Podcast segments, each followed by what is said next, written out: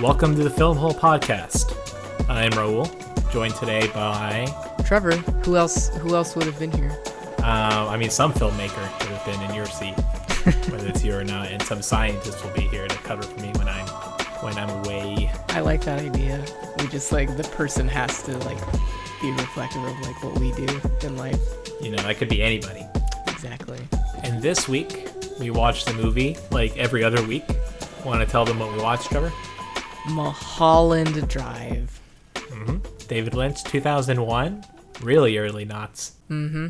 We picked this movie. We try like to, you know, if we're gonna play a movie by a director, we like want to try to put on the docket like the best representation or like the best movie from that director or like something that's. Has that been our strategy so far? Ooh, I think that is- so. That has not been my my approach to the list at all. Oh, really? Yeah. You've been doing the worst movies. You've. I'm just picking the movies that I love. I like how you, you were just like, this is how we've been doing it this whole time, but this is This never, is the system. This This, is- is... what we've been doing. we've never had a conversation about this. That's true, but in this particular case, I think it does happen to be true because, like, I just had in mind, I'm like, we're gonna watch a David Lynch movie, and we're not gonna watch Eraserhead. So Why weren't we gonna watch Eraserhead? it's just like particularly slow and weird. I was just watching a little bit of it today. Yeah, Super crazy, but like not as watchable as we'd like to keep it for the for the streaming episodes. that's interesting. I think some people like can't get through David Lynch like at all, like in any in any form. hmm So it's funny that like watchability like came in came into play at all with him. This is a we can talk about it some more. We can even just delve right into it, but I think of all the movies, like this one is the most watchable. Like it even has like a Hollywood twist ending Yes. with with the realization that like things weren't as they seemed the whole movie. yes. So it's one of those M Night Shyamalan type moments. It's interesting because uh, Grace said something similar, where it's like she didn't expect that uh, it was all a dream would be the ending. Uh-huh. because usually that has like pretty bad connotations but like good lord we don't we don't fucking say that david lynch has any bad qualities in this household. So she had to like grapple with that for a second. She's like wait a second. Like it was all a dream is like a bad thing for movies. So Is that like a super cliche thing that yeah totally. What's a bad example of that? oh man of course i like can't give you any like real examples. Maybe this movie is where the cliche comes from. It could be. I doubt it it's totally a cliche What kind of I've been watching a lot of like sitcoms recently and dream sequences are something that you can always just drop in as an excuse to like put anything in front of the camera. uh-huh Like crazy things that don't like if it's a Yes. realistic show about real people, you can have Yes. a dream sequence with aliens or whatever you want. uh-huh And it's just self contained within the dream sequence. it's really like a disappointing like mechanic because I, I feel like I can always detect it. The, like not this movie because this movie's like the reason it's great is because you can't. But like in other movies where it's like obviously like a dream sequence where you start where stuff starts to see seem weird outside of the rules established for that show or movie. Mhm. You're just automatically like, oh, this is a dream. I would have liked to live in a world where anytime something like weird happens on screen, I don't immediately go to dream. I'm like, oh, this is like now there's aliens in this show. Like I just accept it.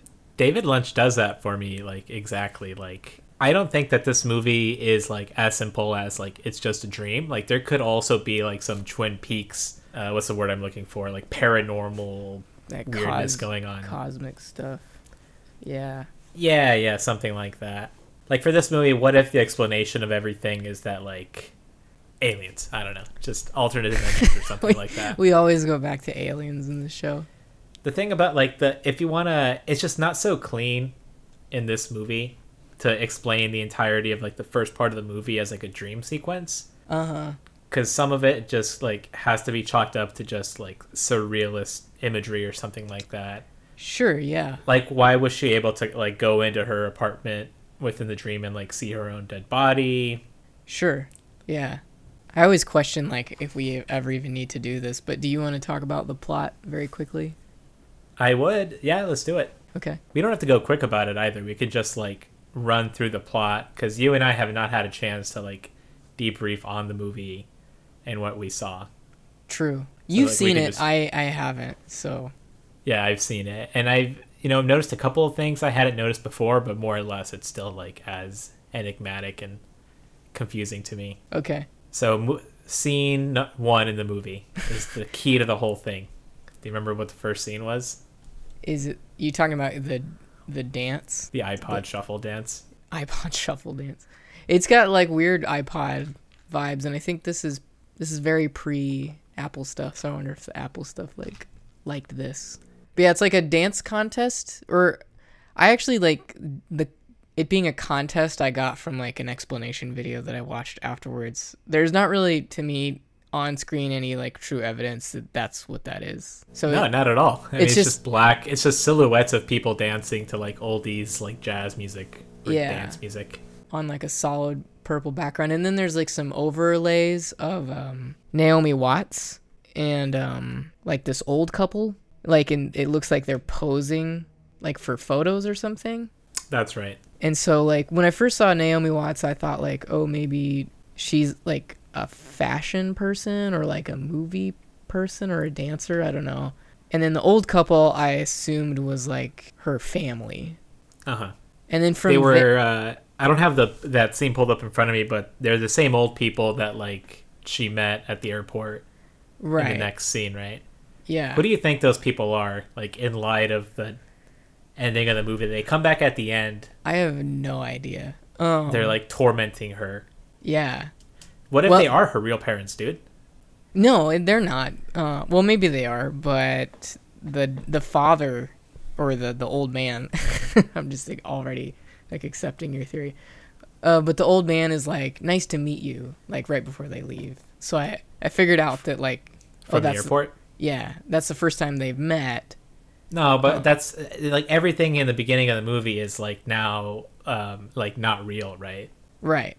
So I'm thinking like what I'm thinking is that it's her mom and dad and um, she has strained relationship with her parents and that's Okay. why they tormented her in the end scene when she killed herself. I see. Okay. They like flew at her and, and then she's like, "Oh no, mommy and daddy issues. Ah, I can't take it." yeah. And the thing that happened like with the whole movie compared to like the the twist at the ending is that her name is not the name that she she like switches names around. She like switches characters Yeah. names and identities around. So you could easily take two parents and just make them into two people Yeah. friends on airplane. Yeah, that is how dreams work too, right? And it's just you pair other people's like faces with different names, And the next morning it's like you were there, but you were Randy. I'm like, right? What? okay, Trevor. I don't even know a Randy, so it's extra weird. But uh, right after that, you see there's a shot of it, what looks like a POV shot, like going over a bed, and then like the camera like falls into the pillow, that like f- follows the the dance footage stuff. Oh, right, right. I wanted to bring this up. So what do you think that means? I didn't like. I wasn't expecting to watch this movie and be like, maybe it's all a dream. So that kind of I glossed over it the first time I saw it. I like didn't even remember that that happened. Yeah. Um, and then when I revisited the film, I'm like, oh, okay, this is pretty telling. Like it, it seems like okay, this is the beginning of the dream. Like Okay. the everything that follows is the dream. Do you think that it's like her falling to bed to her death? Like, it's kind of like the theory I had is that the whole dream was like something that happened in her brain, like as she died. No, I don't think that's what happened. You don't think that's what happened? No, because I think that like when she wakes up, in quotes, like when the cowboy like wakes her up and she like makes coffee and she like talks to her, talks to her neighbor. I think that's when, that's the end of the dream. Oh, so it was literally a dream. Mm-hmm. Oh, okay. I think that the dream starts at the pink pillow shot and then like, the cowboy tells her to wake up and that's the, that's the end of the dream. Oh, and wow. everything and everything that follows there is like a couple weird things but i think everything is like after that is a stress induced hallucina- hallucination Got it. Got yeah it. Okay, that's much more linear and straightforward than when I was trying to like cobble together. i will say though like I think that if you accept, like, all right, this movie is just kind of like two parts, or like two thirds dream, one third real, uh, that it can seem a little like simple. And I don't want to like uh, just explain away like everything with like dream logic because I do I do like your tendency to be like, well, it could there could be other stuff going on, and I think that there's some validity to that. So I don't want to. I'm just making the disclaimer that I don't want to just dismiss all of this movie as like dream stuff. Yeah, yeah. I'm still reserving like a little pocket of reservation that wants to believe in the that this all happened in the Black Lodge. the whole time. Or is it the? I thought it was the White Lodge. Isn't there both? I don't know. I haven't gotten that far yet. Don't spoil things for me. You haven't? Oh, okay, that's I mean, I, I'm vaguely aware of what the White Lodge is, but I, that's it. Trevor is like watching Twin Peaks right now, and I Mhm. told him to just go ahead and like finish the first original seasons before this episode, but it looks like you haven't done that. You didn't tell me to do that. I floated the idea. You did, but I told you I wasn't gonna do it because I was gonna watch Fire Walk with Me first. Yeah. So that's where we're at. How can you not know about the White Lodge? You only have a few episodes. I know what the White Lodge like. They talk about the White Lodge, but like I feel like there's a lot more to come with that, and the information they give you about the White Lodge at the current episode I'm at is very limited. Like it's been it's been hinted at that it might be some kind of like other dimensional thing. Uh huh. For a little while, it was like literally a house. like people said like this is literally a house like on the other side of town and now it's like oh the white lodge is a legend like it's a native american legend and Uh-huh. now they're talking about it as something like bigger uh supernatural Didn't Justin like insinuate that a lot of this stuff was like made up on the spot in real time? The mulholland drive stuff for twin peaks stuff All the like that Twin Peaks like mythology stuff that He's, he said like one thing where he touched the hood of a car and that's how he came up with the idea for the red room Uh huh. because his hand got hot. Which, like, it's kind of a stretch to, like, automatically be like, oh, yeah, that makes sense. Like, heat and red, I guess. That makes perfect sense. David Lynch just like felt like a weird sensation, and he's like, oh, and he just like had a surge of. He, I did watch an interview with him about, like, the process of writing Mulholland Drive. You go to a used car dealership. Just imagine David Lynch like walking through a used auto lot, and he's just like with stre- hands outstretched, like touching hot car surfaces. oh, oh, David, David Frost. Uh, what's the what's the other guy's name? Mike Frost. Mike Frost. You gotta listen to this. The Red Broom. Okay, so back to the plot. Yeah, I think that's the beginning of the dream. And I think there's a video that I watched that actually helped helped me digest a lot of this. The downside is that it's probably tainted a lot of my opinion because it made so much sense. But it's the mm-hmm. same YouTuber that made that video about uh, Primer. That we Really? ref- Like that, we- 20 minute illustration? Yeah, yeah. That's fantastic. It doesn't have the same production value, but like, yeah, it's that same YouTuber and use the same like tone and like very like monotone like description of the of the movie and like what she th- believed it mean. Okay. And I think it was called London City Girl, if I remember right.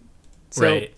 Yeah, so what'd they say? they just explained it like they just kind of like moved through the plot like we're like we're doing now she said that the uh, everything where you uh, have naomi watts as the actress that's the dream obviously and then when the cowboy wakes her up that's when she uh, wakes up and everything is a, a hallucination or s- something afterwards and she uses like several pieces of evidence to back up like uh, what is in the real world. So she says that uh, Naomi Watts and the other actress uh, had a had a real life romantic relationship that was in conflict with the actresses and the director's relationship. And then when they Uh-huh. got married or announced that they were getting married, that she hired the hitman uh, or a hitman uh, to take her out because she's so upset by the fact that she's getting married and that she's more successful and they can't be together. But she feels really guilty about it, and you see that in like the masturbation scene where she's just all like disheveled, and then um she's like obviously like stressed out uh, because she's like hallucinating that the actress is still there like in her apartment and That's then right. it, and i think the ultimate like guilt or this this i'm just kind of citing what this youtuber taught me but the whole guilt of uh, trying to kill that other woman has overwhelmed her to the point of uh, where she has a mental breakdown and that's why the the old people show up and like terrorize her into her own suicide Okay. Tried to kill her and like succeeded by the end, right? they tried to kill her oh no no no you uh tried to kill the other actress like the is that what you're talking about Yeah. i can't i wish i could remember her name i should just look this up Well, they fucking switch. They use each other's names for like half the movie, so like well that's, that's, just not her that's gonna be doubly confusing. Well, it's weird because this is the other thing the YouTuber help helped me learn is the uh, the name like this triangle of names that's Yeah. that's like passed around. it's uh so Betty like is That's her fake name. that like is her Naomi fake that is Naomi Watts's fake name. That's the actress name, like the successful actress name. But the real Betty is just a waitress in the the Winkie's diner. Like you see Naomi Watts in the diner Yeah. twice. Once in the dream and then once in real life. And like the names are flip-flop between the waitress and Naomi Watts both times. Got it. So like in the real world, the waitress is Betty, and Naomi is Diane, and in the dream, the waitress is Di- is Diane, and Naomi is Betty. Yeah, I caught that. So that's just um, that's the fake name that she gave herself, and like that's where she got it from in the real world. Right. Uh huh. Yeah, like they say, like when you dream, that like your dreams can be affected by what you've done in a day. So like if you saw um, a green truck, maybe you would dream a green truck. So basically that kind of Right. the idea. Yeah, your own subconscious manifesting in like disjointed ways in a dream. Okay. The other actress, she's credited as Rita, so I'm just gonna call her Rita, because Rita's like what she thinks her name is at first, because she reads it on a poster. Right. So I'm just going to refer to that person as Rita from now on. So we were talking about her feeling guilty and ultimately succeeding in killing her, right? Mhm. See, I didn't know if that happened or not. Like, I didn't know if, If, like, if the hitman really killed her, right, because you you don't ever see Rita. that, right? you don't ever see it, but they they explain the key thing. They're like, Yeah, you're right, because he's like the this will be here like when the deed is done or something. It's like his calling card or something, right? Like he he leaves it. That's right. So he explained like in the diner when she handed the hitman the money, he said like when it's done, like you'll find a blue key in your apartment. Uh huh. And so then that was in a later scene. I think that was the scene. I forget what percept if that was the scene like where she was masturbating or not, but I think the the masturbating scene followed that scene. I'm not really sure. What's weird though is that like the structure of the movie isn't as you can't really really say like okay the first the first how, like 45 minutes to an hour is just a dream because like there are scenes that like take place like throughout like the dream narrative that uh huh. appear to be real. So it's like Oh, we're really? it's like we're taking commercial breaks like from the dream to see like the real world in some instances. Like which scene? Like the guy with the eyebrows with the jump out monster? Like that scene didn't relate to the real story at all. That one could be one, although I don't know. Could be real or fake. I think the one uh where, where we see the hitman, you know, where he like bungles like the hitman job. Yeah. If anything like it, that might not be real, but it is it has nothing to do with like the Betty character and it's strictly like showing us who that character is supposed to be. And so like if you're using it to like build if you're using that scene to build the idea of like what's real or not, it's more likely than that that that scene is real because the ru- the rule with the dream right is that everybody is a little flipped around, right? They're not Right. uh, they're not exactly who they're supposed to be each time. But this Uh-huh. guy is the only time we see him is like being a hitman and then in that diner. So I have to assume that that's like a real thing that happens, right? yeah.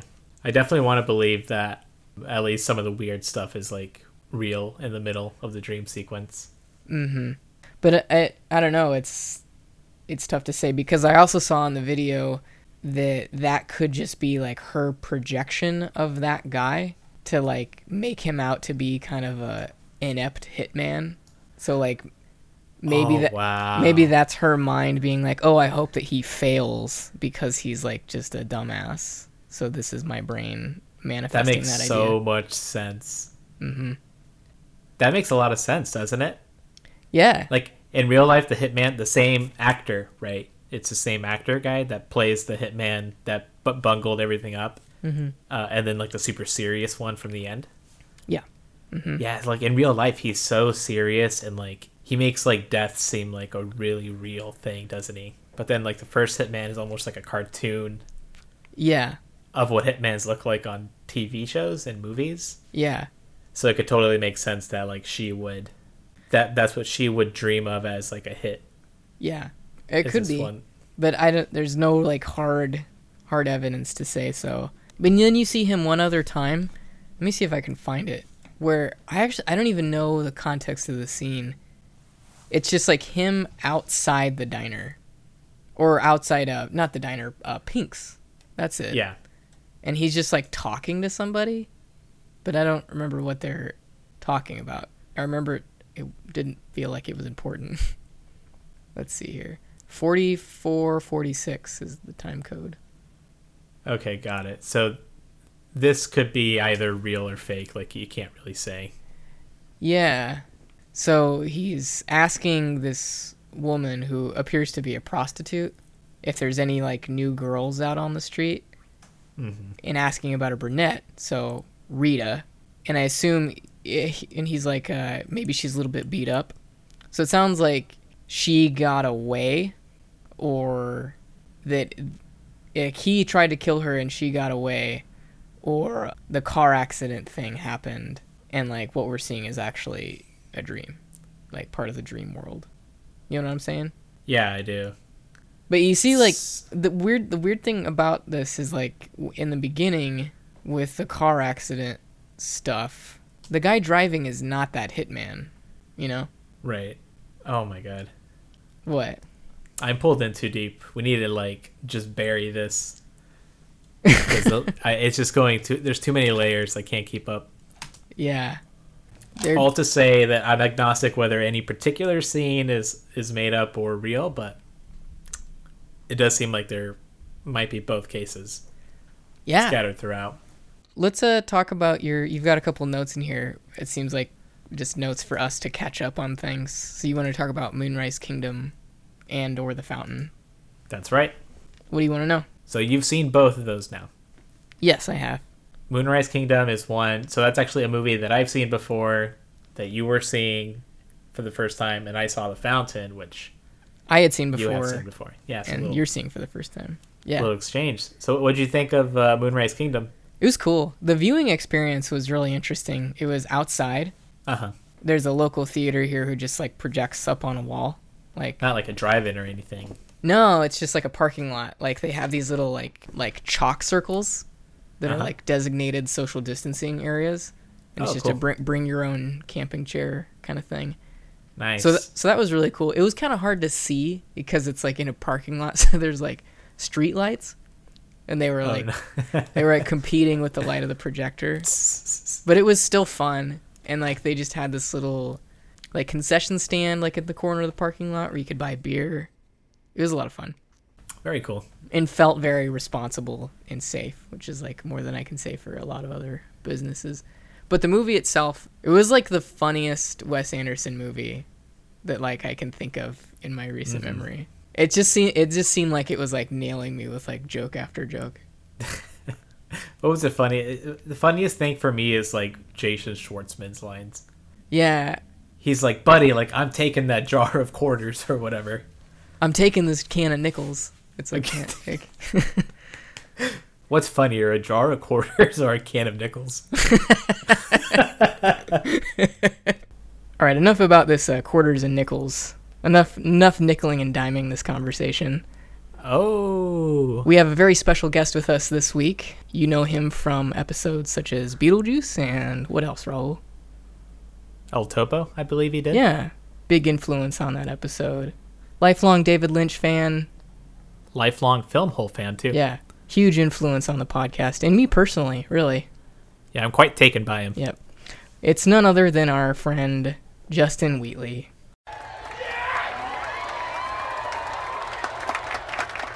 I'm honored, man. Thank you. Thank you. So Justin, Trevor and I have just been like talking about we're trying to get our head around the plot, how much of like the movie is like made up or dreamed.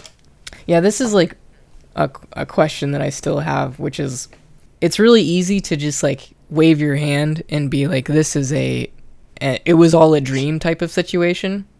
And you could even like set some markers at di- different parts of the movie and be like, this is where the dream is. Everything outside of it is just real. And anything weird is within the dream. But is there like more than that? Like, is there more depth to the movie than just dream on and off? Depth is like the wrong word. I should say like is there more like weird stuff going on? Is there a more complex mechanic at work than just just Yeah. this is dream, this isn't dream? Uh-huh. Uh, I mean, if you're asking me, I would say that I, I feel like dream is kind of too simplistic of a word. I mean, I think we all understand that we're not, we don't literally mean like, I mean, it could mean a lot of things. It could be like the interior life of someone. It doesn't have to be she's asleep right now and dreaming this, you know. But I literally say think that- she's asleep though. Man, I don't know. I don't know. I don't think it's. I think because when they, I think the key to the movie uh, is when they go to the club for the first time. Uh huh.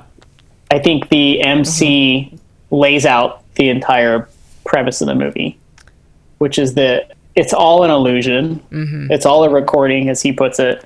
Mm-hmm. And I think specifically the movie is referring to like Hollywood Okay. and celebrity culture, the the stuff that she's trying to attain. that makes a lot of If sense. if we're if we're supposed to ascribe sort of a tangible like is she asleep right now?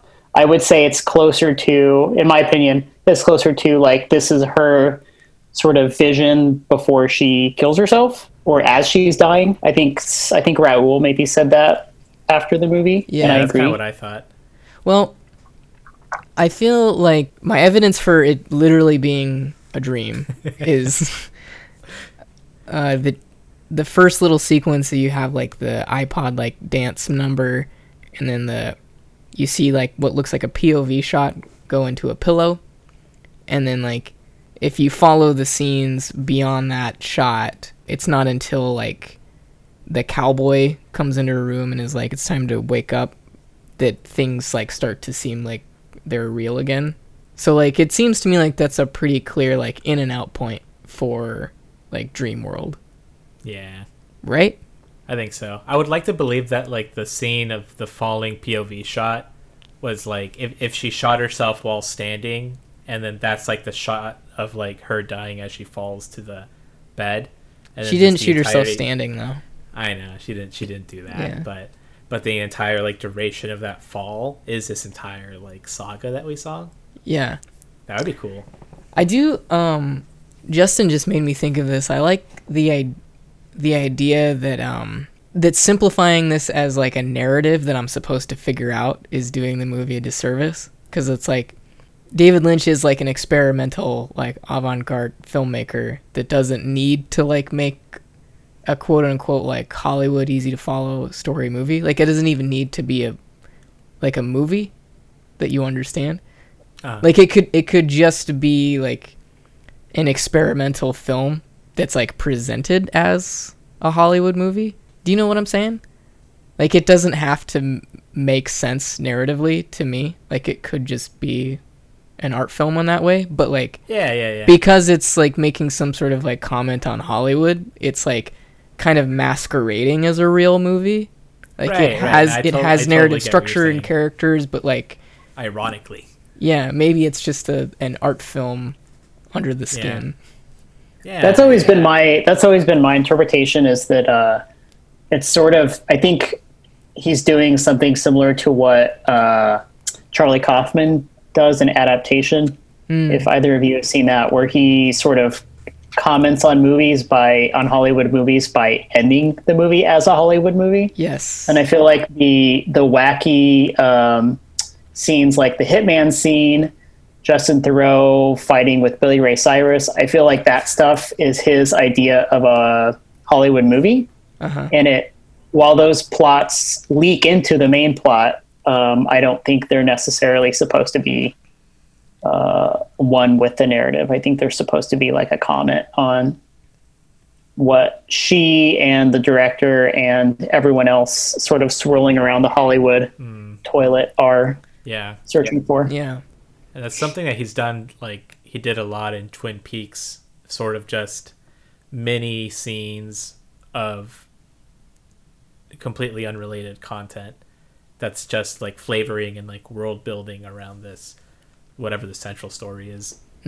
That's exactly right. I mean, actually, Trevor and I were just talking about this. How he like intended for Twin Peaks to partially be a soap opera, um, not necessarily in an ironic way, but in a like an homage. And he very deliberately constructs soap opera plots and has the soap opera within a soap opera element with the TV show that everyone watches. Yeah, I, I feel like I caught on to the that whole component of Twin Peaks pretty early, just because it's like everybody's like screwing everybody, like to an absurd level. Like very within the first couple episodes, they're like everybody's having an affair, and so it automatically like Yeah. demotes it from like realism, like the whole show. I don't And know, dude. There's me- like super bad like ABC teen dramas that are just like plot lines just as crazy and ridiculous as Twin Peaks. right, Well, but and a lot of those shows are directly inspired by Twin Peaks too. Oh, really? Yeah, you know, I think the current crop of shows like Riverdale and all that, I think they they pretty explicitly are Huh. That is cool. So this idea of like it being like an art film under the skin uh, makes a lot of sense to me, but that's no fun to talk about. if it's just like if it just means nothing and I'm not supposed to talk about or analyze the plot and just accept it for a comment on Hollywood, just a disjointed comment of comment of Hollywood. I don't like that. So I'm gonna talk about it like it's a dream. I think it's fun to try to dissect a movie. I mean, I, we we talked about this in our Zoom call, but he pretty. I've I've it's been so long since I've read the quote, so I don't know exactly how he put it, but he's pretty explicitly stated that there is like a you can unlock the movie. There are there is a plot. There's a linear narrative here that you could, if you really tried, uh, you could uh, figure it out. Yeah. Uh-huh. And hopefully it's not as simple as girl takes nap and then wakes up and commits suicide and Well- movie done. I like you kind of like uh, hinted at it like before Justin got here, but I like the idea of like those old people being like something otherworldly. The old people and the the man who lives in the dumpster. Oh yeah, we didn't even talk about him. Those seem to be like real like real in quotes like supernatural figures of some kind. That's right. Not not just like projections of uh, Diane's subconscious. Yeah. I kind of think the person behind the the thing, I don't know what it is behind the dumpster is like a the cosmic like demon entity that's causing everyone to spiral into these delusions. Um, Okay. It's like the trickster god behind behind reality. Yeah, You know?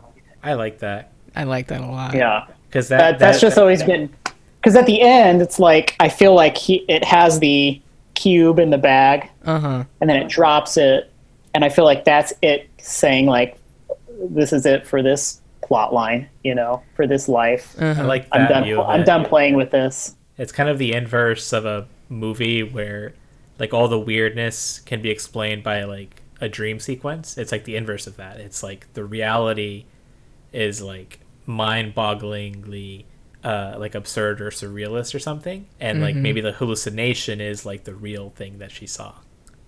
Maybe he, maybe she hallucinated like the all those ending sequences and everything else, and its complete absurdity is like the universe of David Lynch. Yeah, that's cool.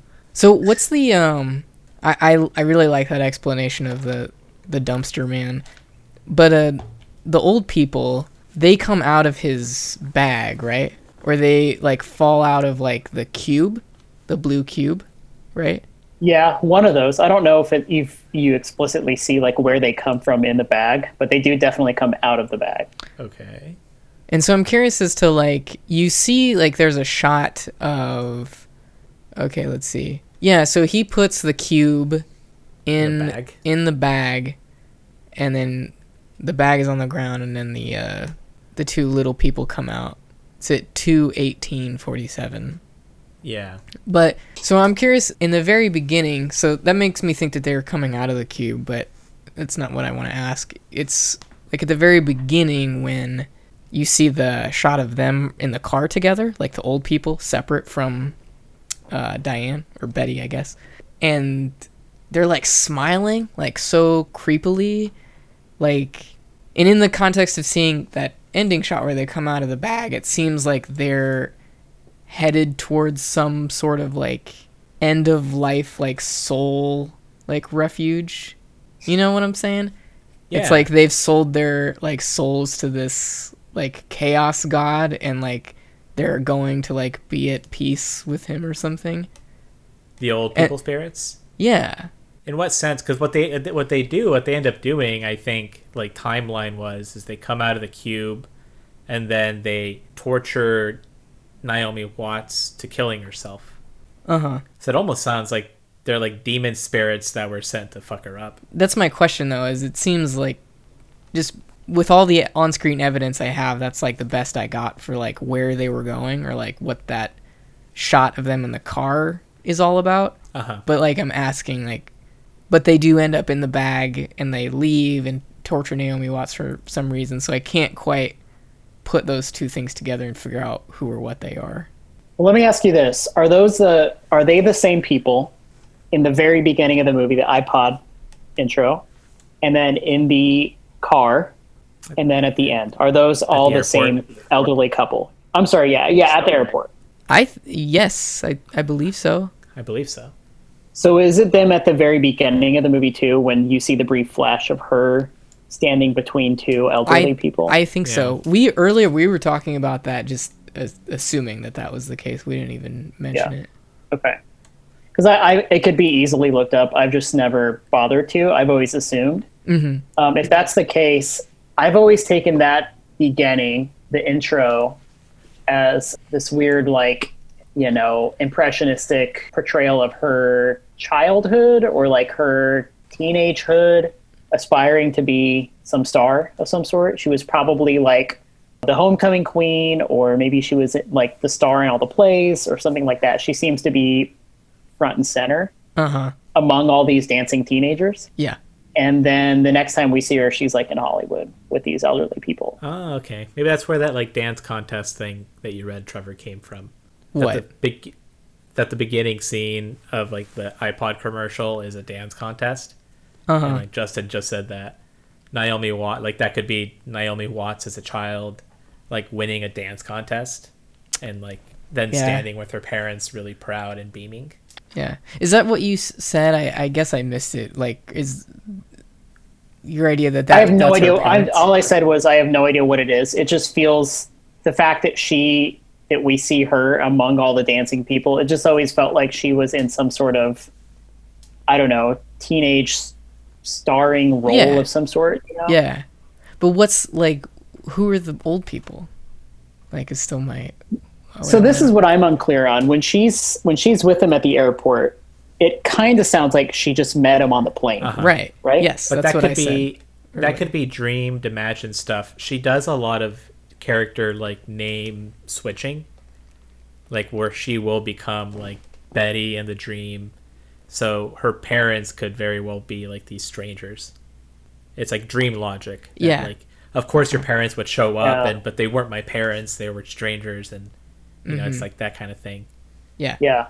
I thought That's true. I kind of thought it might have been their her parents too, because in, when she commits suicide, if you think that's a real depiction, real scene, Uh-huh. it would make sense that her parents would come back to haunt her. Maybe she had a troubled past or troubled relationship. I think you're s- stretching at that point though, because you're making like a lot of assumptions like to get that far.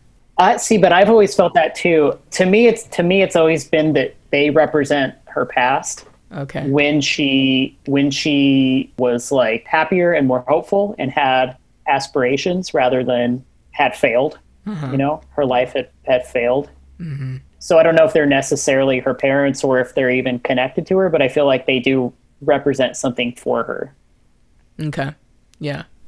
I had another kind of more supernatural thread that I wanted to tug at just a little bit. Yes. because I would like I would love to elevate the story beyond just you know this is a reality that she made up while she was napping or when she killed herself.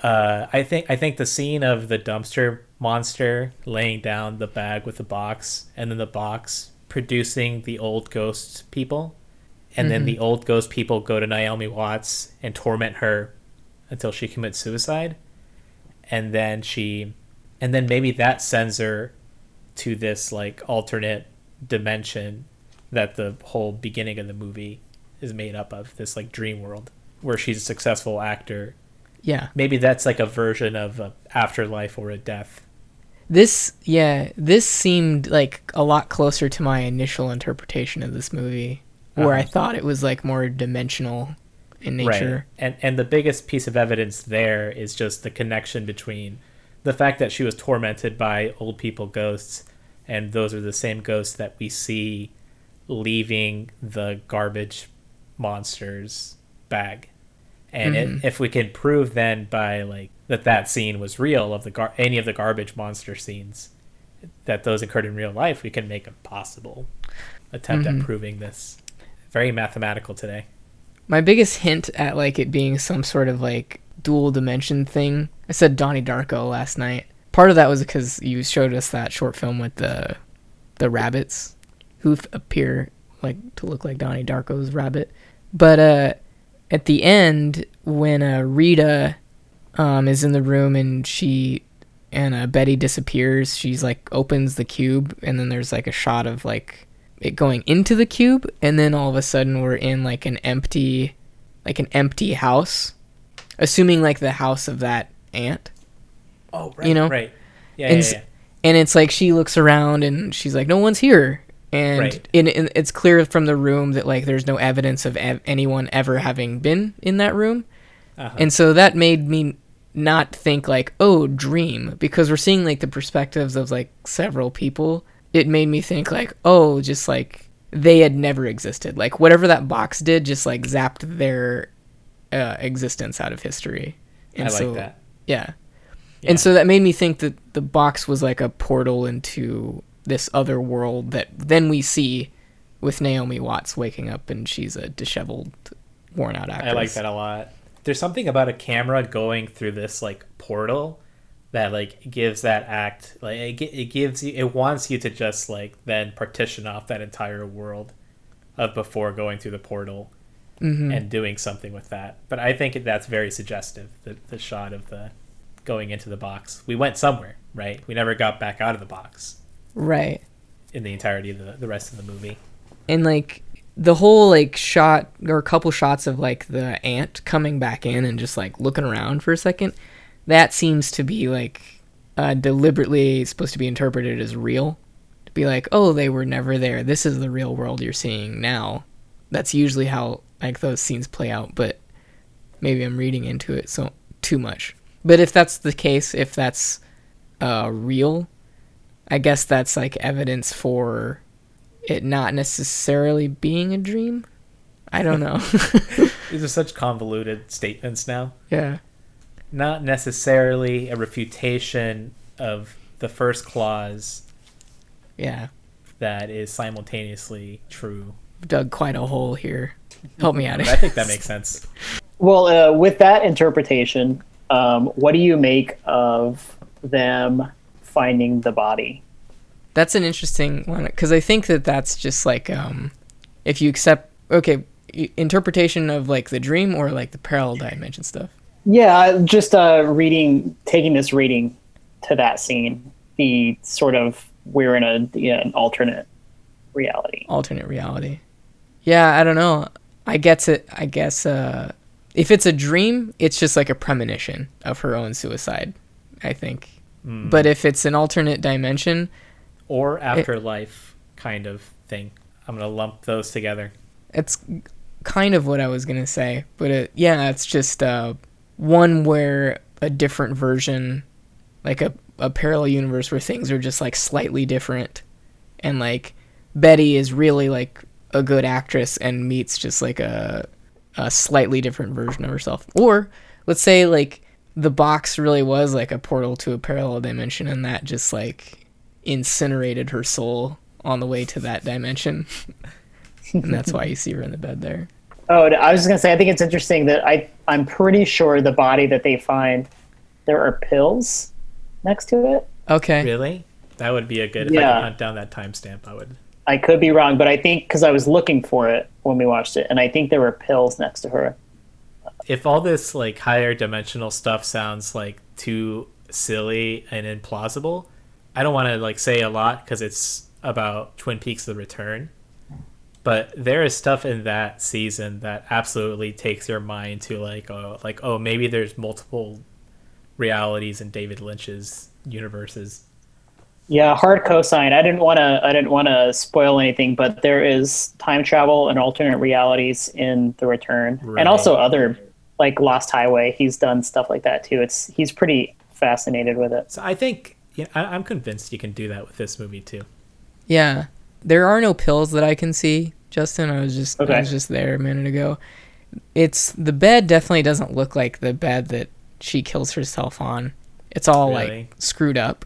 I mean, it's it's definitely like the same apartment, I Okay. think. But there's something else about the body that I think might be a clue that I'm trying to like uh, narrow down here. And I'll tell you what it is if I Dude, figure we're it out. like investigators. We're like gonna crack this case. I didn't find it. Uh, the person on the bed was wearing a yellow watch, and so I thought that maybe that was like I could track that down on another character, but I I can't seem to. So if you guys can find a character that's alive with a yellow watch, that's our that's our dead in the bed lady. What about the uh, the blonde woman that the hitman and his lackey are? The prostitute. Yeah, Yeah. I was just thinking that maybe we're just looking Dude. at this. that What if scene it's like another layer? It's like it's the prostitute blonde person that killed herself, and she imagined that she was a Oh my slightly God. more successful failed actress than that failed actress. oh my god. this is like a this really is like a combination of all of Lynch's like obsessions and fetishes. Like you got you got like crazy time looping and time traveling. Uh huh. alternate realities. You have like doubling and people that have like a double or a twin.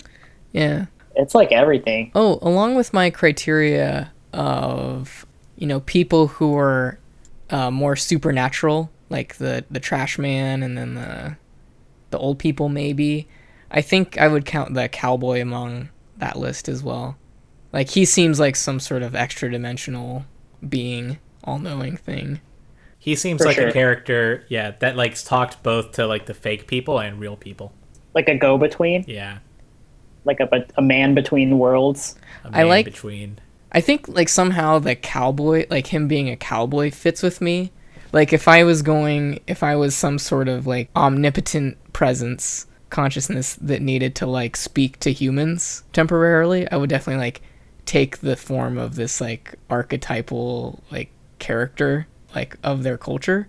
It's like I'm going to be the human cowboy to speak to the mortals. But it's off, like he's off, right? That's the funny part is he has no eyebrows and he speaks in this strange cadence. hmm You're right. It is like a non-human entity hmm trying to. with like a Doctor Manhattan esque glow coming off of him. You're right. the best way. I've heard something like this ever talked about was like the guy who wrote The Disaster Artist. He was talking about The Room, and he was like, it was way before like all of the Room hype, and it was way before the movie. It was just like about the book. And he was like, The Room, if you've never seen it, is like a movie made by a space alien that has had movies thoroughly described to him. No, I was I was always like, that's such a great way of talking about something like that, and it applies to Yeah. things. Yep. The landlord for Justin uh, Theroux's secret apartment, whose name is Cookie. He has like the big white mustache. He is also a character in the play at the end with the um the guy who says it's all an illusion. Like he is a stagehand for that that performance. Same Really? No shit. Same That's act- crazy. yeah. It's uh wow. Let's see if I can track down that that frame. Oh, also uh, another uh, supernatural person I would say is the lady with the blue hair in the balcony. Silencio. Yeah, the Hunger Games girl. Looks ridiculous. So there's people like in the movie that are like two different people, like in the two different like the reality and the dream or whatever. Uh-huh. And there are people that are like clearly the same version in both of those. So I guess that seems to be kind of like a telling thing. Like There's who? People- yes, the director. Right? The director, Justin I think. Dale. Yeah, that's right. Um, um, 14823 is the guy with the mustache on stage. 140 Can you say that again? 14823. Yeah, he's uh, wearing like a red suit, and he he introduces the the Spanish singer. Uh-huh. Um, but like another example of a person that's in both is the guy with the bushy eyebrows because we s- Yes. Yeah. Uh huh. possibly Which one is that? The guy who Oh, the- who describes The his like dream. lawyer guy at the. Yeah, That's the uh, before I watched this movie, I had only ever seen that scene, like him describing his dream to the other guy. that's that's my favorite scene of the whole movie. It's great.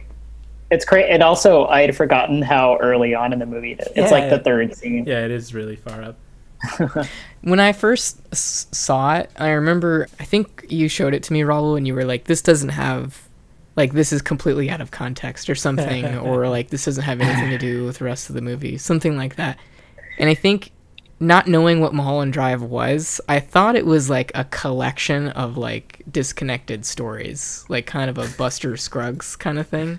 Yeah, Based on you having shown me that scene, I'm like, oh, they're just like these weird like recollections of dreams, yeah, like several short stories, but it's it's not like that a at all. Magnolia style thing. Mm-hmm.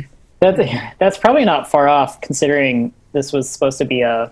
This was a pilot for a TV show. Yeah, I just learned that today. It was supposed to be a yeah disparate series of stories that would probably come together in the end, but probably weren't meant to come together in one movie Mm, originally.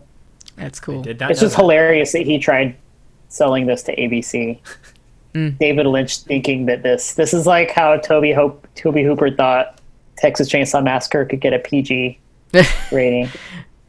He, uh, I watched an interview where he's talking about trying to sell it to ABC, and he's like, and an executive saw this at six in the morning from across the room while talking on the telephone, and he didn't like it.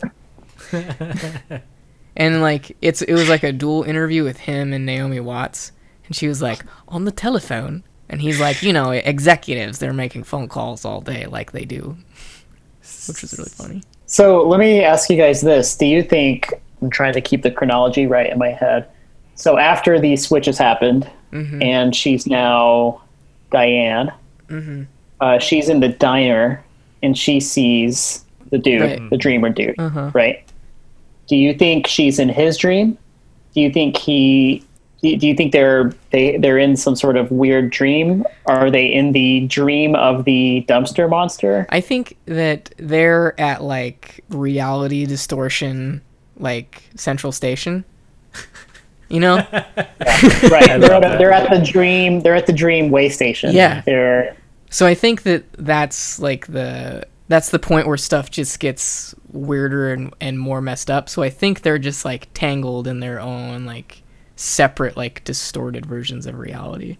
Do you think there's any chance that that's the exact same shot of the the original diner scene from like the beginning? That there's like any I'm curious. you know, is it a separate occurrence when he was at that diner and was at the cash register, or was it the exact same movement? What? from the diner scene. What are you talking about? There's like another shot, like the same shot of the bushy haired guy at the diner scene, like at the cash register looking over. Or was it his friend that It's his, that? It's his friend, friend. at the register. Mm. But it has similar. You're right, though. They kind of rhyme. The shots too. Yeah. the way that they glance at each other. Because it's a very deliberate, like that's it's part of his dream. He said like, and I looked over, Yeah, and you were Yeah. right there. you were so standing that, right there. So the, whoever is the person standing right there, are are they a dream? That or like the s- the subject who's looking is like uh, Dreaming, or like, he- oh yeah, They're dreaming. Yeah. yeah, yeah. To put a finer point on what I said earlier, um, what I theorized earlier, I'll say this: in the return, there's a recurring statement: "Who's the dr- who is the dreamer?" Or Yeah. we're we're in a dream. We're in a dream within a dream. We're dreaming, but who's the dreamer? It's that kind of thing. Uh-huh. And I would say uh, that statement applies to Mulholland Drive, and the answer is the dumpster monster. I think the dumpster monster is the dreamer, hmm and everyone's in the dream in the dumpster monster's dream. I love it. Yeah. Because I mean, like, if you take what uh that bushy eyebrow man says to Hart, I mean that all adds up. Because he's like, there's a man outside, like I'm afraid, and the man outside is doing it, like he's creating it. And so if you just interpret that literally, it's like Mm. he is creating all of these like bad, ununderstandable feelings everyone has. Right. There mi- It's a woman, by the way. I don't know if canonically it's a man, Huh. but it, cool. it is a woman Yeah. that plays It that. scared the absolute piss out of me, like when I Like, saw this Right? for the first time. Yeah. I saw some cool pictures of David Lynch like sitting with the woman. in- in It's great. That's so funny. They're just cheesing. Oh, yeah, they're cheesing. Yeah. They're loving it. One of so I think funny. one of the things that makes that scene so scary is the sound design, Yeah. which is so typically Lynch. Like he, I think he does a lot of his own sound design, and it's so impressive guarantee because he just he does all of his sound design. Yeah, always it really, the it's it's crazy, man. How would you describe that sound? Like the the A lot of cue that practical- that that thing that comes out on. It.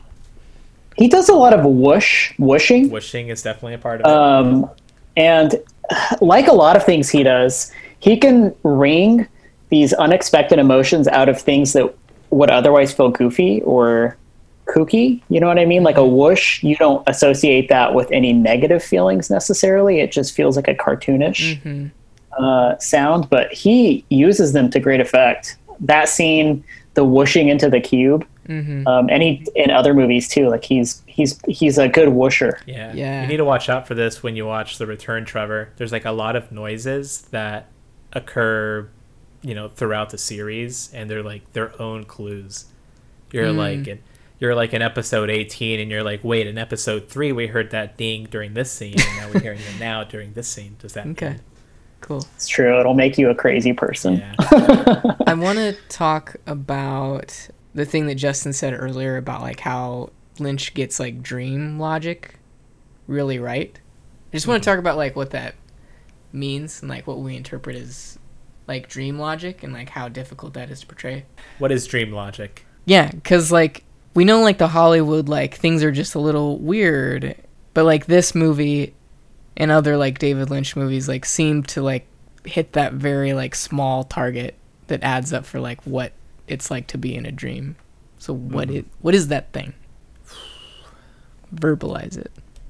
Well, I think you said something pretty astute uh, after the movie, Trevor, that for me gets at the at one of the things he does well with dreams, and that's he's good at evoking the feeling of there being like a malevolent or other presence in the environment. Mm-hmm. and that's not necessarily indicative of like all dreams but i feel like there are a lot of dreams where you feel like there's this dread or there's this other sort of nebulous emotion that you're feeling and you don't know why Mm-hmm. and i think he's really good at that he's really good at like creating that atmosphere Mm-hmm.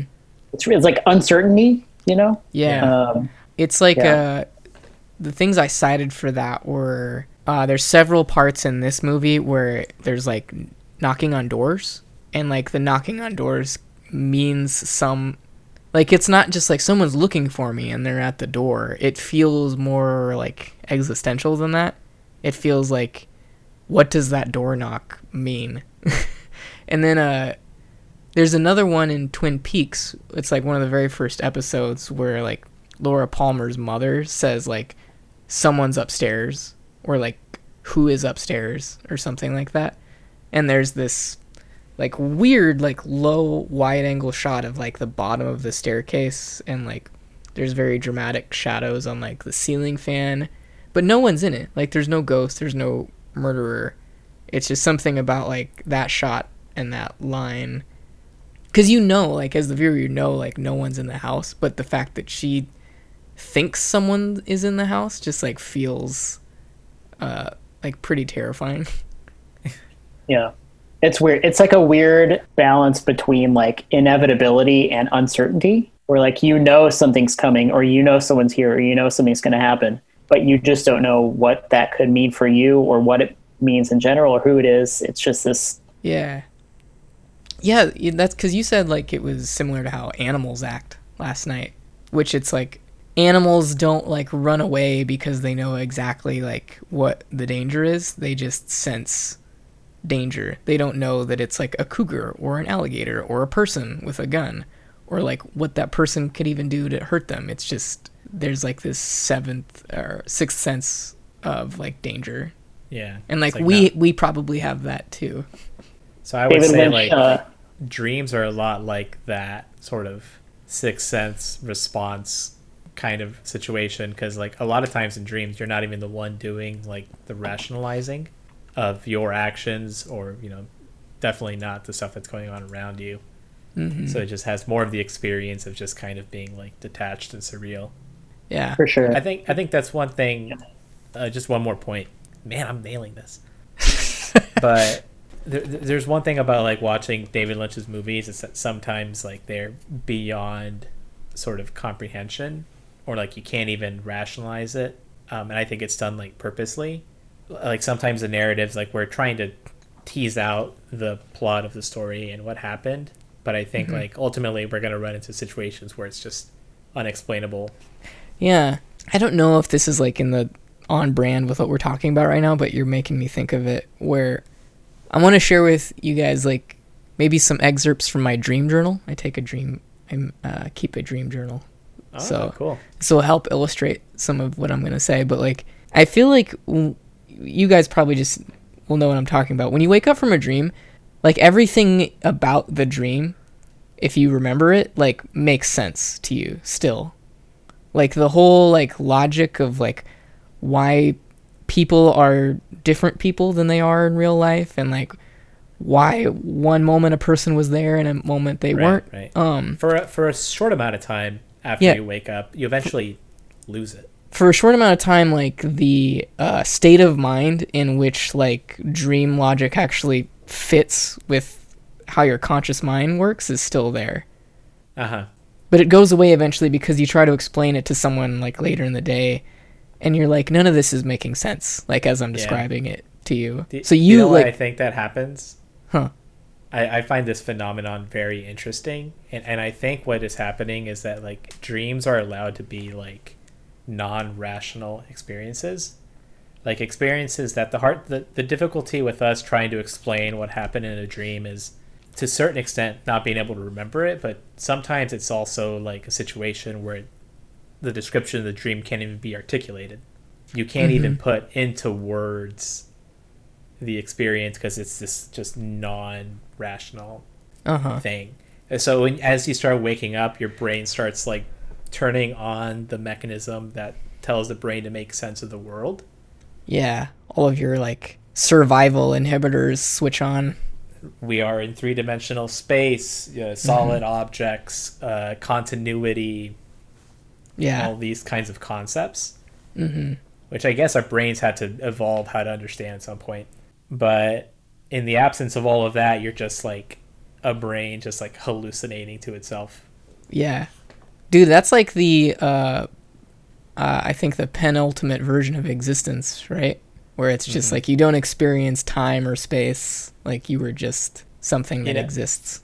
That experience of like coming out of the dream is exactly how it feels like to come down from like psychedelics, where like your brain is as you're losing it, like your brain you, you just can feel it losing the ability to uh, connect with whatever you were just experiencing. Yeah. It's it's like a very eerily similar feeling. And I think that like the reason Lynch is so good at that shit is just because he's like such a hardcore like meditator Yeah. that yeah. he just like purposely can put himself in that state of mind and can exist there like ironically in a much more like sober way than like a lot of other people can. He's just like he's like built his own portal to dream world. That's what he's Yeah. done. it's very different than I feel like David Lynch has like two modes or like two wells of creativity that he draws from a lot. It's like a lot of the dark and scary stuff that like makes up like Eraserhead and like monsters comes from like this kind of Tim Burton pool. And then he's also pulling from this like very like reality bending kind of surrealist pool that I think he probably gets a lot of from his meditation. What's his whole deal with like the 50s? Why does he love like the like imagery of that and like the way people talk and I don't know. When did Is- he just the right in age? The 50s? Could be. Yeah, I think he was he was like a teenager, you know, Okay. by the time the 50 he grew up in the 50s. Formative years. Yeah, I think so. He also talks about I mean, I think a lot of really formative things happened then too. Like he has this story that he's told several times about how I'm going to fuck this up, but I think he and his maybe his brother or his friends were out one night, maybe just himself. He was out they were out one night alone walking the neighborhood and a naked woman uh, came walking down the road toward them. And that is replicated almost exactly in Blue Velvet. Um, and he's told the story enough to sort of indicate that it really made an impression on him. So I think his childhood, and he gets into this a lot in that documentary, The Art Life, which I recommend if you haven't seen. But it's about his life as an artist. And I think uh, his childhood was happy to a certain extent, but also like it made a, a big impression on him. Wow. yeah. Also, I makes think sense. just the 50s being the 50s, you know, this like sheen of white bread Americana hmm hiding the darkness, you know, I think obviously that's that's Lynch's bread and butter. Yeah. Like whatever uh, that Jake Gyllenhaal movie where he's like back in the 50s and it's black and white. Whatever that's parodying. Uh, are you thinking of uh, Pleasantville with Yeah. the Tobe Tobey Maguire? Yeah. This kind of like really waspy, small Yeah. American town. I want to see if I can find it. Do you guys got any cool like dream stories? Can you guys remember any of your dreams? The dreams of mine that I've liked the most, I don't, I haven't dreamt much a lot in my adult life, but when I used to have them a lot, were dreams that were like really non-visual, or were really like a majority of the dream is just sort of on a sensation or emotional kind of level. Hmm. And, and they're the kind of dreams that I like can absolutely not describe to a person like the next day Uh-huh. Yeah, because there's nothing to describe. Yeah. right. It's like really not concrete stuff. Yeah. Those yeah, my- isn't that weird? Like I think one of my the dreams that have stuck with me all throughout my entire life is when I had it as, as a kid, and visually it's absolutely nothing. It's the sky and a bunch of golden pipes, but for some reason it made me feel a certain way, and I've I know that feeling, but Huh. I will never be able to articulate it because it's so s- strange and out of this world, you know. So it's it's weird that dreams are like that, where they can mean so much to you for no perceivable reason. Yeah. yeah. I think it's like you're like uninhibited like emotionally when you're dreaming too. So like something like it, it couldn't even just be like the visual component of it at all. Like maybe it's just like the neuron in your brain that uh, triggers like happiness or uh, bliss is like firing at the same time that your brain is like trying to imagine pipes and skies. And Right. because those two things just like locked together, it formed some sort of weird like branch in your in your brain chemistry. Yeah. So I think that's that's like the real world explanation for why that stuff happens.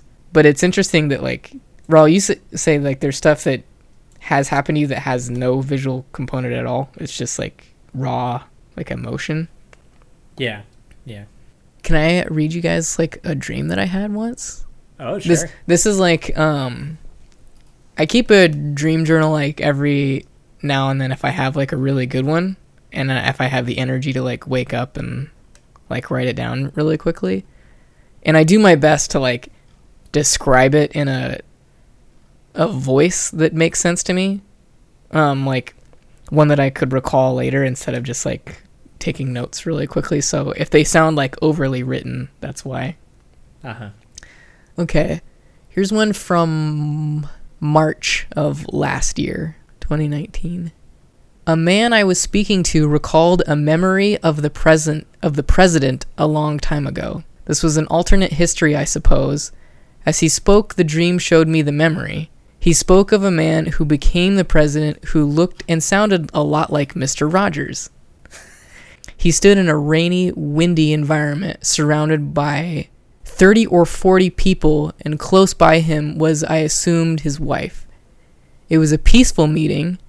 If this man was president, it was likely that these were people that this group of people was his constituents. I see what you're talking about. You're like talking to yourself. Yeah.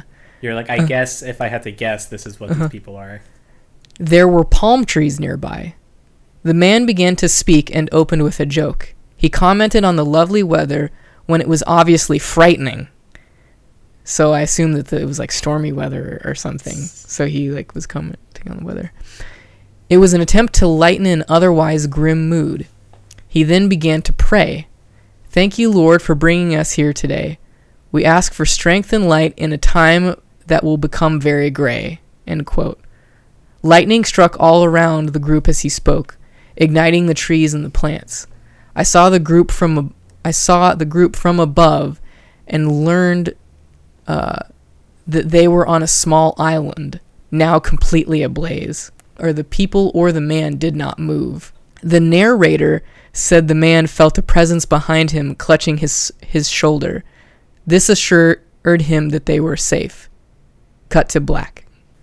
Cut to black. Cut to waking up.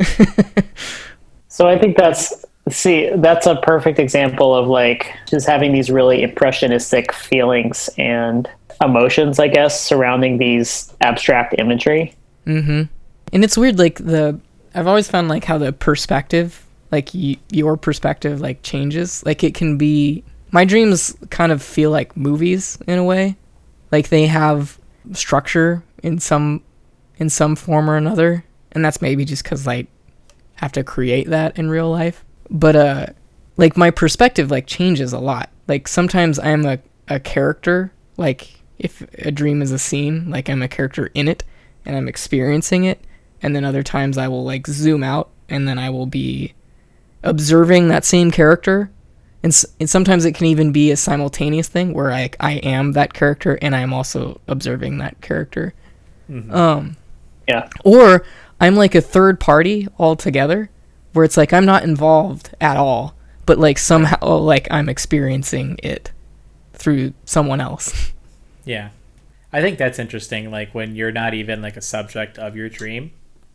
Mm-hmm.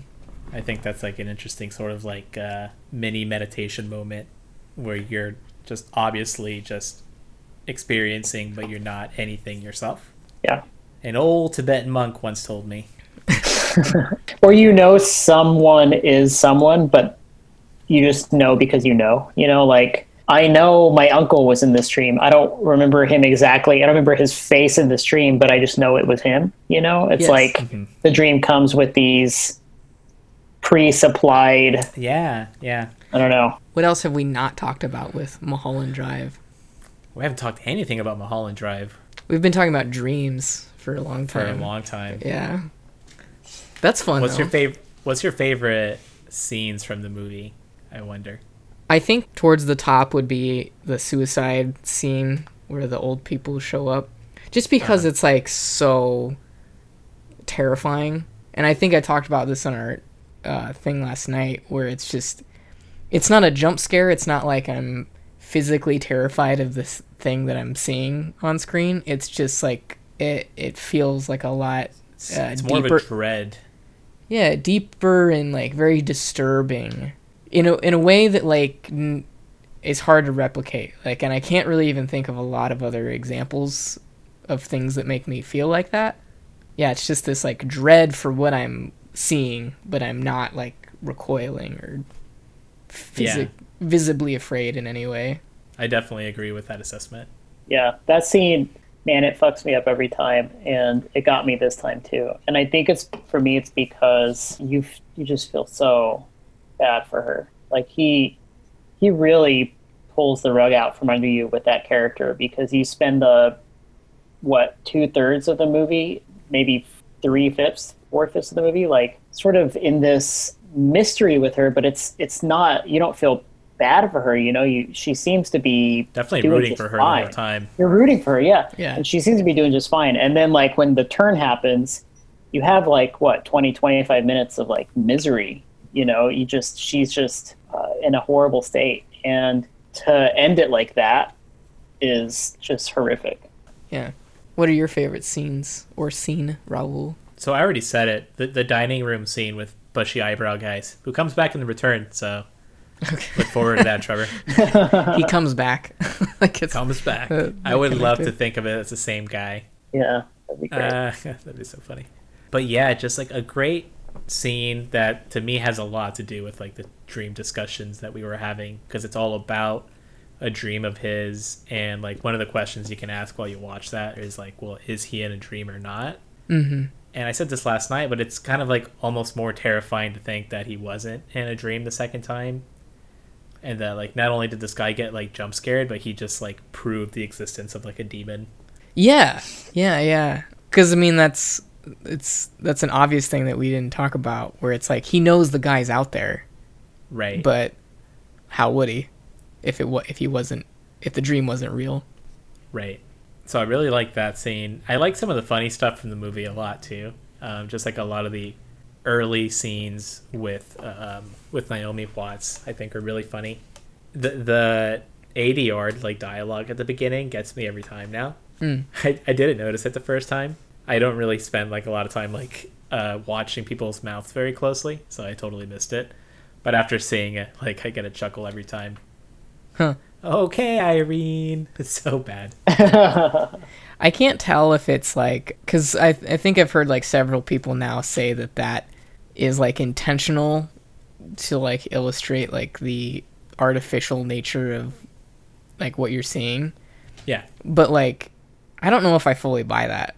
Like it kind of just looks like shitty ADR that think you, so? that you see in other movies. Yeah, I kind of think it's just a yeah, it's just due to them filming at an airport. yeah. Really? ADR Oh, is like no, come on. is so common that like you see that a lot in other movies. So I don't. It's not. It's not so bad that you could like maybe get a little bit more uh, credence to the it being No. intentional. No, I don't think so. And But Justin it said plays like so well. in an airport. Sure, we can believe it. Okay. Just like how we we can believe that the the dumpster man is like a Loki demon or something. Can I say my favorite scene is the the Club Silencio scene when they go watch the Oh yeah, that's a good one. hmm performance. no hay banda. I love that. It's great, man. It's just so, like I said, I, I think it kind of maps out the whole movie, but also it's just so riveting. And the singer, I think her name's Rebekah Del Rio, is that song's beautiful. And it's such a, I don't know, that scene's crazy. Yeah. hmm Can I ask a question about it? A technical one. Go. Do you? Th- that was uh, her actually singing, right? You can't get like that good of a matchup between like an ADR voice and the footage. I assume the actress is a professional singer, so it might have been like captured on camera, or at the very least, she is very good at replicating the same song. So Well, I'll say this at the be- at the very beginning of her performance, I may have just been seeing things, but it looked like it was pretty obvious that she was lip syncing. Oh, really? Um, yeah, but I, I I don't know, and I don't know. I, I I'll have to go back for that. the whole like punchline of that scene is that like things play out of sync, right? Right. So I wouldn't be surprised because I thought maybe like she collapsed and then like the singing kept going. Right. Am I right. remembering that Like- wrong? Nope. No, that's what happened. Okay. So yeah. I mean it's shot from different angles too, so who knows? Because there's like some scenes that are close up, the close up shots of her face, where like it just occurred to me like I don't think it would be possible to like ADR this too well because you can like see her mouth like vibrating like when the notes change and everything, and I'm like And- that's got to be just her singing. Yeah. I would imagine that the person that you see on camera is the person who actually sang that song. Yeah. But that's not to say that she couldn't have just sung it at multiple times with different different versions being cut over it. Do you do you think in that scene when the she finds the cube in her purse that it's like the the truth, like hearing the truth manifested the cube, hearing the truth from the MC talking about how this is all an illusion. Yeah. I think the the video that I referenced before you got here, Justin, like that's kind of its whole thesis statement is that like reality is like kind of constantly at the door. Mm. And like there's different stimulus that are attempting to like shift Diane like back over to into reality and that like the MC is like the thing that totally snaps her out of it. Mm. Huh. That's cool. Mhm. Uh I was going to ask something about that scene. Oh, what do you make of um Betty's like convulsions like during that? Yeah, that was weird. And it's like synced up with something. Like the MC says something and like that's what causes her to do that. So there's something like obviously something like really powerful happening to like Naomi Watts in that scene. So if you want to say like maybe that's her like subconscious like trying to kick her back into reality or Yeah, or it's like um the video that I watched and this is just like that one person's theory suggested that it was like um the whole reason for the dream is sort of um trying to escape from reality, which is that she's like ordered this hit on her friend. So it's like a it's escapism. Yeah. And so, like, reality is much more stressful and anxiety inducing. And so, like, the closer reality comes to, like, waking her up, like, the more, like, physically distressed her body becomes. yeah. So that was their that was their reason for why the convulsions happened because that's when she was like closest to waking up right there. You know uh, what is waking her up or like what she yeah. The cowboy. The cowboy cowboy wakes her up.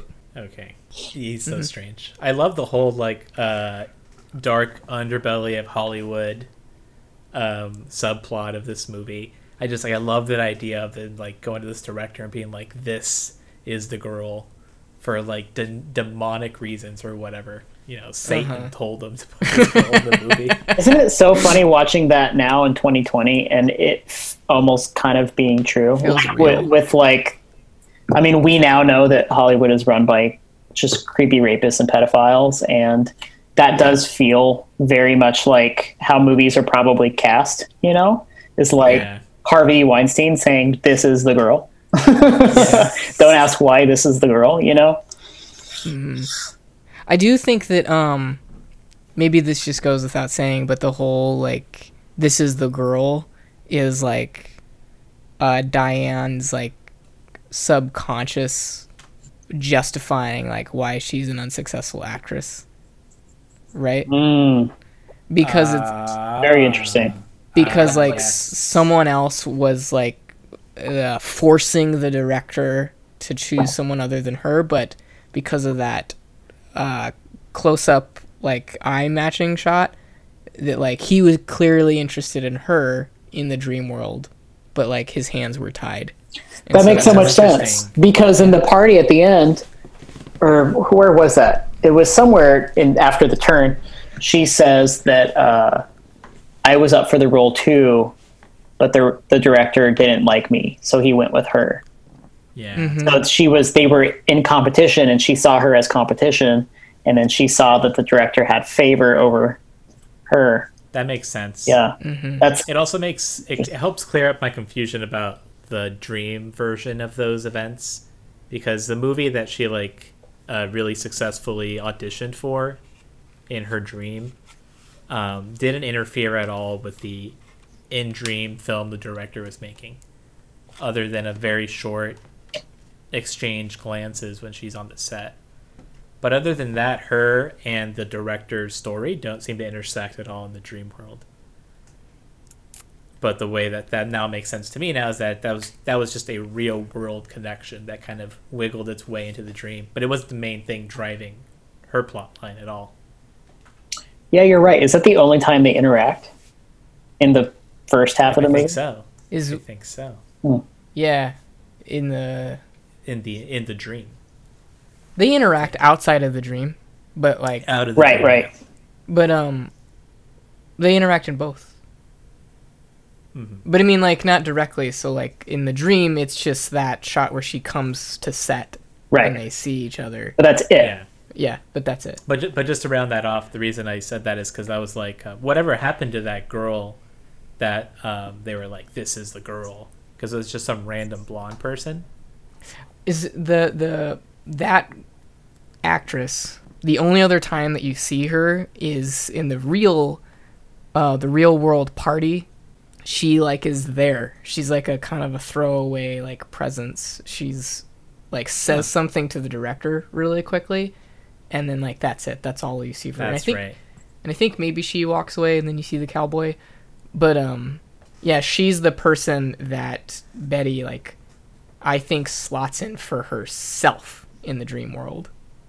Betty slots in for Or not herself, um slots in for um the black-haired lady. Rita, which is uh because you see a headshot of that actress with I forget Rita's actual name, but her last name is Rhodes. Uh huh.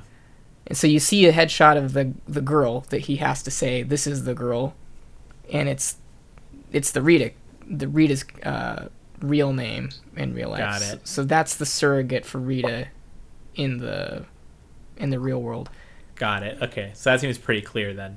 hmm That that's like her acting out her real-world anxiety about her career in a way that gets explained away by just uh, Hollywood corruption. Yes. Do you Yes. do you think the at the beginning um, of the movie that the so Rita was going to be killed, right? They don't they do they point a gun at her or they do they do something menacing? Yeah. they point a gun yeah, at yeah, her oh, yeah, yeah. in the beginning. So do you think that if if we're to think that this is like a dream, that uh, Diane or Betty is sort of like this is her fantasy of her escaping the hit, like not only escaping the hit, but then going on to fall in love with her and It, Yes. It's Live a life. fantasy is it? It's Yes. Naomi Watts' fantasy. yeah, Yes. It's About Diane's the- fantasy. The person that she uh, sent a hitman sent a hitman to. That that was her. The beginning of the dream is kind of like what would happen if an attempted hit on her life failed. So that was like Right. another way to kind of get herself out of the guilt. Right. It's the first thing she dreams of, like, oh well, what if the hit never went through? You know, you never know what can happen. That was one of the first things I thought about because like that's the main reason why she would have amnesia. Like if you take out the idea that Betty is like a, just a dream character that's unaware of who she is, that like if she was playing the part of Betty and she was actually um, Diane, like that's exactly how you would want it to go down. Is that like your significant other just loses your mem- their memory and then you supplant them in their Hollywood career, but you still get to fall in love and fuck each other. Soap opera. Yeah. Okay. So th- this all works pretty well, like through the lens of imagining this is her subconscious creating, like everything that happens just like makes sense through that lens. I mean, what about the dumpster man though? Does that? Oh, that's true. that I love sense? this too. Like, like we're like realists and like like fighting it out. Yeah. Well, I think that we've exhausted like all of our like possible theories Yeah. on this. So let's get some final thoughts. I'll go last. So I've seen this movie probably three or four times now. And I think every time I come away with something, either a different interpretation or I've noticed something that seems to blow my past theories like out of the water completely. Like it just changes. Uh, I liken it to like a, an optical illusion where the more you look at it, the more it starts to shift. But I do think uh, there are some really interesting ladder points that you can grab onto. And Lynch is so good at that, where he has these really tangible plot points or character moments that seem to break through the fog of the dream. And uh, I think this movie is full of those. So that that was a nothing statement. I don't know where I was going with that. Um, I I love this movie. It makes me feel like shit, so I don't like watching it um, often. You know, because it's a really harrowing experience and it's also scary. Um, Mm. But I do think it is the. I would say between this and The Return, this is like. Uh, I've heard someone describe The Return as black tar heroin David Lynch, and I feel like this is also black tar heroin David Lynch. It's like Lynch at his most, at his core, um, and I love that. I like diving into his disgusting black psyche. But I would say this is. I would actually say this is a 10 out of 10 for me, and I would say it's 10 out of 10 evil miniature grandmas. Good. Yeah. This for me is like Lynch drawing from his like meditation absurdist pool more than like his Tim Burton one. I think that's why I like like this and the return the most of, of most of the things he's done. Um, this is also I think like my third maybe fourth time watching this movie. I really like it a lot. Like it's a movie that is like on its surface sort of like satirizing like a drama, crime drama, murder mystery kind of movie in a way that just really seems like um, detached.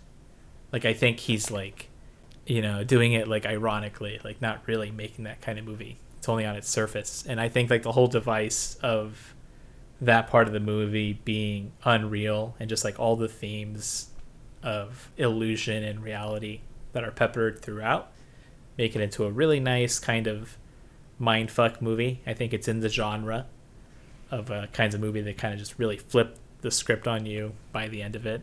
hmm And for that reason, I'm giving this movie 8.9 Don't say blue keys.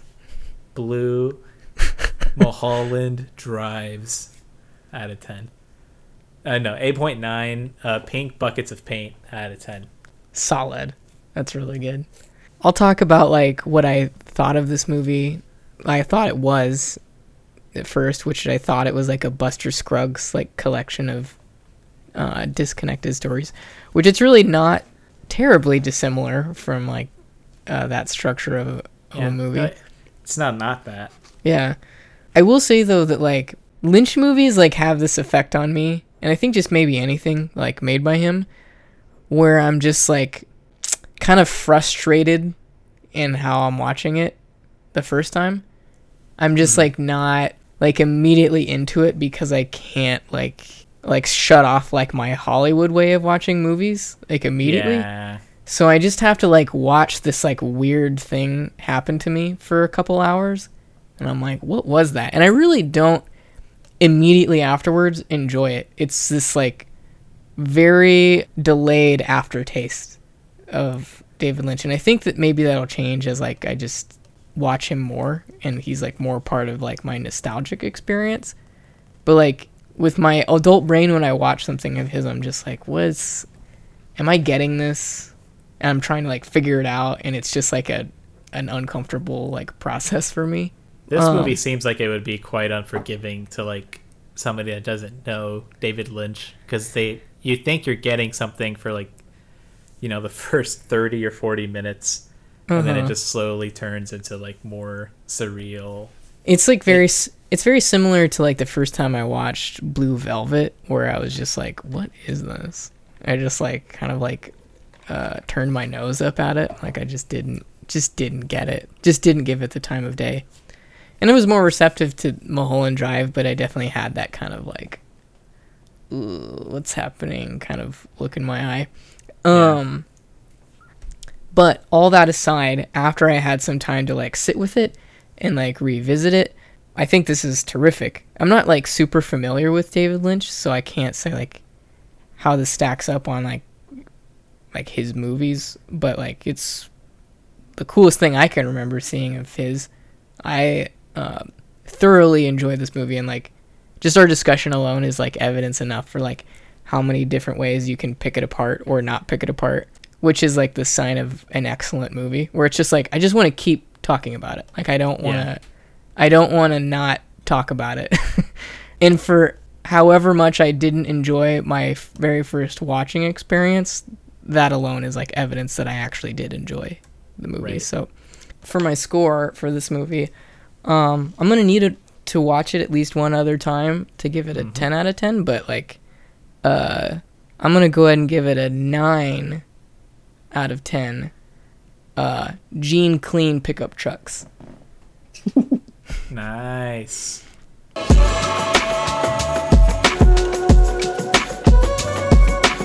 Thanks for listening this week. Our music is by W.